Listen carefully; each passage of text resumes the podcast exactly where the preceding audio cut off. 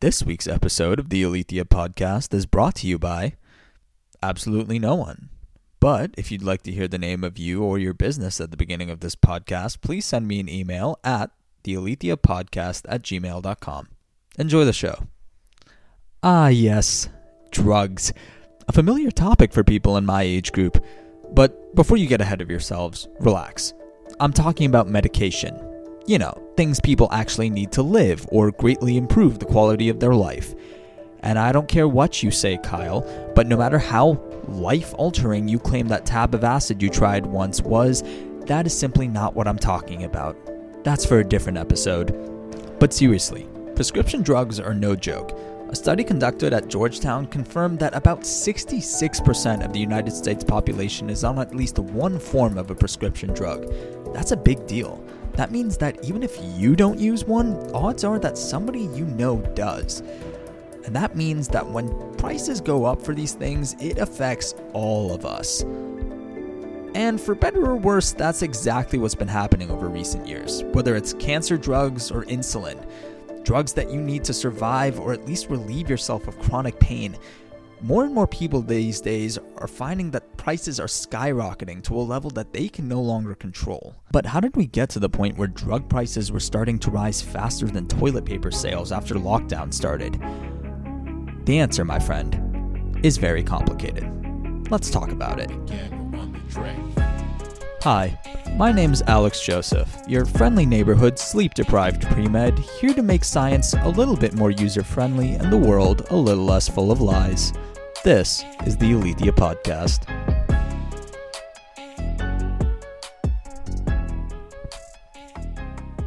In order to understand exactly how the current crisis came about, you need to understand exactly how drugs arrive at your pharmacy to begin with. Because understanding the pipeline from drug discovery to sale gives you clues as to how to actually solve this crisis in the first place. So let's follow an example drug from start to finish to see exactly how this happens. Let's say there's this young, brilliant researcher. Let's call him, for no particular reason, Dr. Joseph. And Dr. Joseph discovers through his research that there's a particular mutation which can cause glioblastomas. That's an aggressive kind of brain cancer which can be extremely deadly. Now, he publishes this finding in a prestigious academic journal, and it gets a lot of attention, especially from pharmaceutical companies. They figure if they can find an inhibitor to this gene, they can then prevent the disease from happening. Or, in patients whom it's already manifested, they can at least use it as a treatment, a very expensive treatment that will generate lots of money for them. So their R&D departments get to work. A drug company's R&D department is essentially their own team of researchers who use scientific findings in order to then create drugs. They'll do research of their own, try thousands of different inhibitors for this particular gene, and eventually find one that works. Once they find one that they think works, they subject it to every test in the book, and I mean everything you could think of. First, they start small with tissue cultures to see how it affects them there, both in cancer cells and normal somatic cells, to make sure it's not actively harming our own tissue. From then, they might go up to, say, rodent testing, you know, lab mice, things like that. From there, they might even escalate it depending on the company's code of ethics and their own resources, maybe even to a primate lab. From there, after several rigorous courses of testing, they're able to try it in human subjects. In order to start testing in human subjects, however, you need to get approval from the FDA in the United States, the Food and Drug Administration. Now, these guys basically determine whether or not your drug will ever see the light of day, and according to their own numbers, only about one in a thousand proposed compounds for drugs actually ever make it to the end of this process. Even for your drug to be tested in humans to make it to clinical trials, you need to file an investigative new drug application. From there, the FDA will approve the data that you've produced so far to make sure it doesn't have any obvious signs for toxicity in humans. So that's from anything you did from cell cultures or from rodent testing. And then they may approve it for clinical trials. But this is the longest phase of drug development because you see, this entire phase of testing can last about six years on average. It's separated into three phases. Each one has a greater length and involves a greater number of subjects. The goal of each of these phases is to make sure that there aren't any acute or chronic symptoms or side effects associated with drug use and to make sure it's actually effective. You need to show that your new drug not only doesn't kill anyone, but actually just does the thing it purports to do, compared to a placebo. A placebo is any substance that's used sort of as a control. That is, it's not really meant to do anything. But the key here is that the subjects won't know the difference. They won't know if they're being given the placebo or if they're being given the actual drug that you are testing. From there, in each of the three phases, you compare the two groups, the placebo group and the testing group, to see if there are any A, positive outcomes, that is, does your drug do what you want it to do given the context, and B, does it produce any side effects? If the answer to the first question is yes, and the answer to the second question is no, congratulations, you can finally file a new drug application with the FDA, and from there they'll evaluate it for 60 days or more before finally giving you the green light to manufacture. Got all that information down? Good, because this is where it gets uh, complicated. You see, this whole process, while I might have simplified it down for the purpose of this podcast, takes on average about 12 to 15 years from the initial research into a new possible drug. Like, wow. That's even longer than it's going to take people to realize that Tiger Shroff can't actually act. He's just really buff. That's a reference from my Desi people, by the way. If you don't understand it, just just just move on. The problem that we're starting to see is that R&D spending, that is the money that they spend in order to finance this research, is becoming less and less efficient. Since 1950, estimates say that the average number of drugs produced per billions of dollars spent on R&D in the United States has decreased at a steady 8.4% a year, give or take. Effectively, drug manufacturing in the United States is becoming kind of like a long term Netflix subscription. It becomes more and more expensive with fewer and fewer options, except for crappy Netflix originals that nobody actually cares about. And before you say anything, I'm going to put my foot down on this. Outer Banks is not that good, and John B is not that hot. Get over yourself. Uh, anyway, where was I? Oh, that's right, drug manufacturing. The reason for this is complicated. But basically, what we're starting to see is that drug manufacturers are becoming less and less focused on actual innovation and more focused on extending their patents.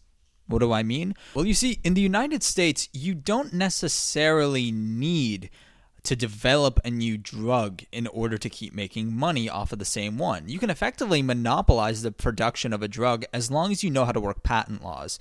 Now, I know I'm not the first Indian guy to talk about this. Hey, hey, hey! No, no, no, no! Hey, stop this! Okay, look, I know Hasan did the whole attractive woke brown dude thing first, but this is my show, goddammit! Okay. Now that we have that out of the way, what I was talking about before is this provision in US patent law, which basically states that for most drugs, you can effectively just keep making incremental changes to it and extend your patent year after year after year. And for potentially life saving drugs, this is a problem. Because I said change, not improve. You don't have to show that your drug is necessarily better with each iteration. You just have to prove that it wasn't the same as the one you filed a patent for in previous years. And the prime example of how this can get absolutely out of control is insulin. Insulin is actually naturally produced by your body, by your pancreas. It's a compound that helps to break down your blood sugars. The problem is, in people with type 1 or type 2 diabetes, they can't really do this for a variety of reasons. In type 1 diabetes, your own immune cells start to destroy your pancreatic cells that produce insulin, and so you're unable to make it on your own, which is why they need insulin in order to survive. In type 2 diabetes, your body, for whatever reason, becomes resistant to insulin. In some cases, proper diet can actually mediate this, but in more severe cases of type 2 diabetes, you need supplementary insulin as well in order to properly break down the blood sugar. When the team who discovered how to make synthetic insulin first did it in 1921 out of the University of Toronto, they sold the patent for a meager 1 Canadian dollar to major insulin manufacturers. The reason they did this is because they realized it's important. It's a life saving drug that many people could use. But the problem is that currently the three major insulin manufacturers of the world, Eli Lilly, Sanofi, and Novo Nordisk, have been steadily increasing the price of their insulin over time by a lot. I'll give you an example. In 2012, the average annual cost for a person with type 1 diabetes for their insulin was about $2,864 per year. But just four years later, in 2016, it costed them $5,705 per year on average and I hate to be the one to tell you this, but it's only gone up since. Currently, a single vial of insulin will run you about $275 in 2020. Many people with type 1 diabetes may need as many as two per month. You do the math and tell me just how reasonable that is when a single vial of insulin costs about 2 to $3 to produce. Now I get it. R&D costs are expensive, but if you look at the average rate at which people actually increase the prices of insulin, especially between Eli Lilly and Novo Nordisk, who supply the majority of insulin in the United States, they effectively increase the price of their insulin in lockstep. What this means is that they're simply increasing the price for the sake of increasing the price. The fact that there is seemingly no correlation between the increase in price and the effectiveness of the drug that is being produced isn't limited to insulin alone. According to the National Cancer Institute, the average launch price for a cancer drug between 2009 and 2014 was about $100,000 per year, which is already really expensive. But in more recent times, it's quadrupled to nearly 400,000 per year. Even with patients that have insurance, they may end up seeing out-of-pocket costs as high as $12,000 per year per drug. So if you're on multiple kinds of chemotherapy drugs, God help your wallet. And this is becoming a real problem. Because as more and more pharmaceutical companies are focused on driving up the prices of already existing drugs, we're also seeing a different problem. You see, when drug companies focus so much on the most profitable drugs, they start to leave out innovation on new drugs that are less profitable but equally important. You ever wonder why people are starting to talk about the antibiotic resistance crisis recently? It's because currently we're starting to face a shortage of new antibiotics. And this is becoming a problem. Have you ever heard of flesh eating bacteria? As scary and as crazy as that may sound, they're real. And one of the things that can cause them, the condition known as necrotizing fasciitis, is when bacteria become hyper resistant to certain kinds of very common antibiotics. And as less research is being done into antibiotics because they're typically A, not for chronic conditions, and B, already in existence, this becomes a greater problem. As fewer antibiotics are being developed, bacteria worldwide are starting to become more and more resistant to them. And even though greater innovation is required, we're simply not seeing it. Overall, yes, we need to balance the fact that high R&D costs are a product of the way that drugs are produced in the United States and that the process that they go through does ensure that they're safe to some extent. But the things about patent loopholes the issues around drug pricing having no correlation with its actual benefit and increasing pricing for the sake of increasing it while leaving behind development on drugs that are not as profitable but just as essential. This cannot continue any longer. This is especially true during a global pandemic people right now typically get most of their insurance, at least in the United States, from their workplace. Estimates from the Kaiser Family Foundation say that about half of all American workers get their insurance through their employers. And when one in four American workers have, as of yesterday, filed for unemployment, this is a big problem, especially since our country is ever aging, getting more elderly, proportionally speaking, and more and more afflicted by chronic conditions, whether that's diabetes, cancer, or obesity. So people are getting sicker. They're losing their health insurance. And they may not be able to afford medications that they need to survive in the midst of a global pandemic when they're already hyper concerned about their health. So, what's the solution here? Well, it's not that easy to deal with. You might think, well, let's just storm the pharmaceutical companies. Well, it's not that simple. You see, people have tried before.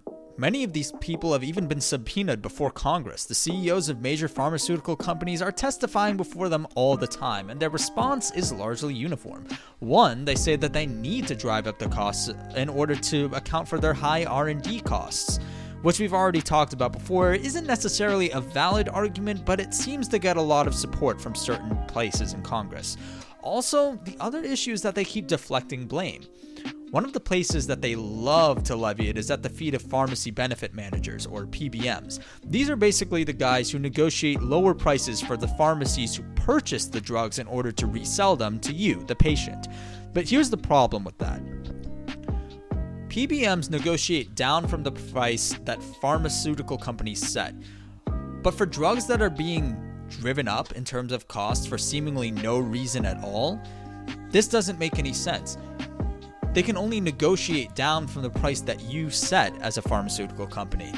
And if you're driving it up for no reason, even if they negotiate those prices down and don't translate that negotiation to us, the patients, we wouldn't be facing that issue if you, the pharmaceutical company, hadn't been driving the prices up that much in the first place.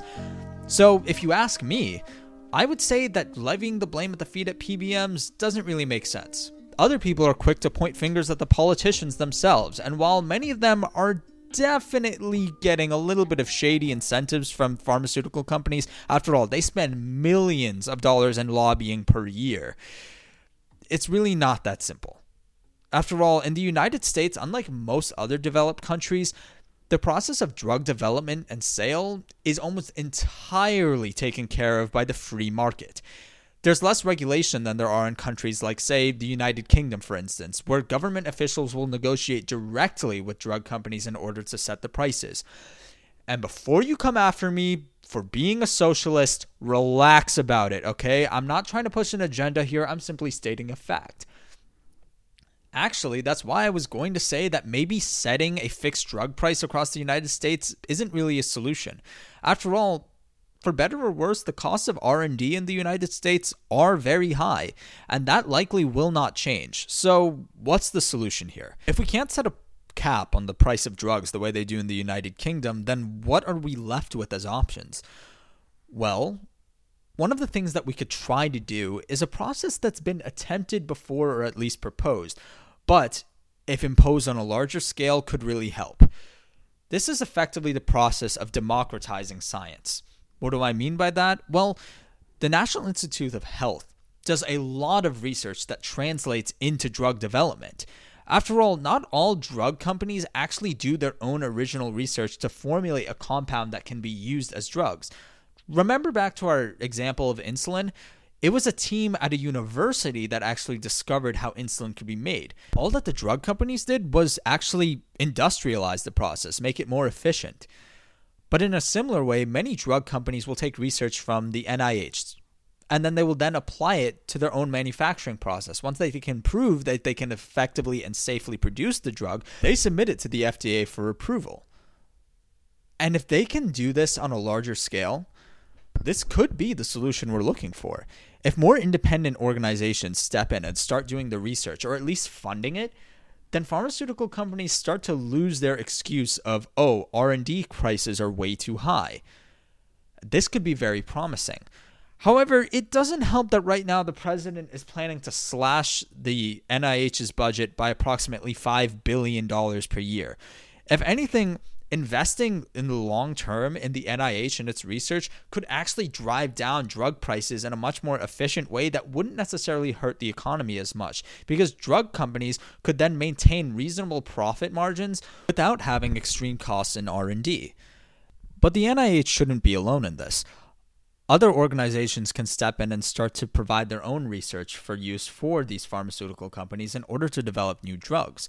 This could be anyone from the National Science Foundation to third party research groups or universities that can supply their research for this purpose if other people can start to take up these projects, they'll not only reduce R&D costs for pharmaceutical companies and thus reduce the prices for drugs, but it can also start to focus on new areas for research that may be just as important but less quote unquote profitable to these drug companies. And this is how we can get new antibiotics and other kinds of medicines that we need. This is especially true if we allow for more crowdfunding initiatives in biotech, which is a venture that some companies are already starting to look into with a good amount of success. But we need to be careful here. At the end of the day, I'm a scientist. I'm not a politician and I'm not an economist. I don't know what the best balance for all of these measures is. That's left up to the people who are supposed to know what they're doing anyway. All I'm saying is this Yes, it's important to make sure we have a smoothly running economy. Everybody knows that. But should we do it at the expense of the lives of our fellow man?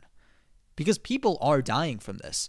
One in four Americans with type 1 or type 2 diabetes who needs insulin to survive has rationed it at some point. And this is a potentially deadly scenario.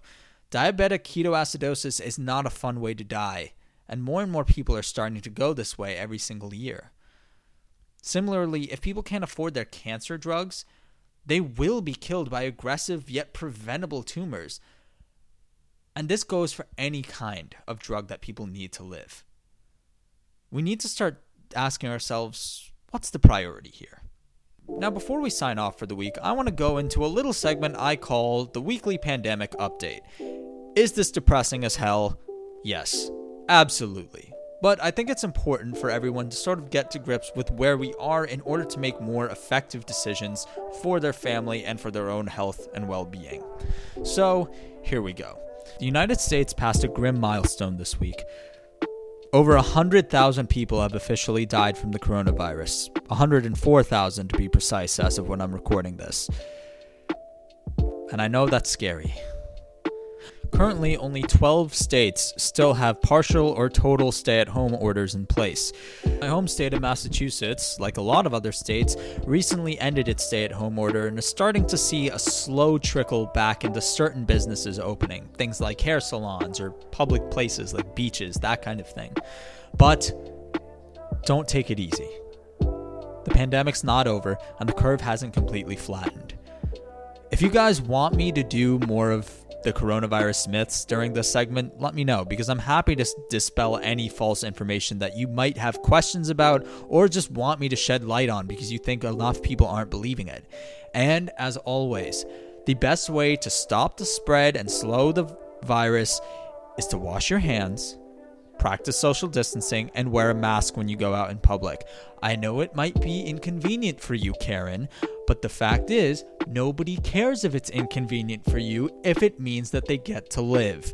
So keep your mask on, wash your hands, and stay away from people. Because just because there isn't a lockdown doesn't mean there isn't still a pandemic. But back onto drug pricing. The solutions that we face for this crisis are ongoing. People have been talking about rising drug prices for a long time. The fact is, it's always been an issue. It's just that the pandemic and people losing their jobs, insurance, and suddenly being unable to afford their ridiculously priced medication has brought it to light in a way that we didn't anticipate. But like with most things, the pandemic will change the way we look at this forever. Now it's undeniable that the prices of drugs are way too high. And people are going to start a conversation about this more and more. Like many young people, I'm blessed not to have a chronic condition that I need constant prescription medications for. But my family members do. People I know and care about do. And that's true for most of us. Like we talked about at the beginning, two thirds of the country is on a prescription drug. This affects you in some way or another. And I know that I wasn't joking around as much this time, but that's because for many people, I've started to realize, like most of you, that this is no joke. Amid a global pandemic, people should not be worrying about whether or not they can afford life saving medications for conditions that aren't even the disease that's keeping the world locked down. We need to act on this now. So, write to your local member of Congress. Look into ways that you can crowdfund research. Do whatever you can in order to help alleviate the cost of this for others bit of a shameless plug here, but my good friend Dennis Klura and I recently started an initiative to help people with the price of insulin. Go to insulinawareness.org if that crisis is really more interesting to you. But insulin isn't the only crisis. And we have an obligation as human beings to help those who can't help themselves. So do your part. Don't make this pandemic any harder for people than it has to be. We're going to start getting back to our jobs and our lives in time, but only if people are alive to see those days.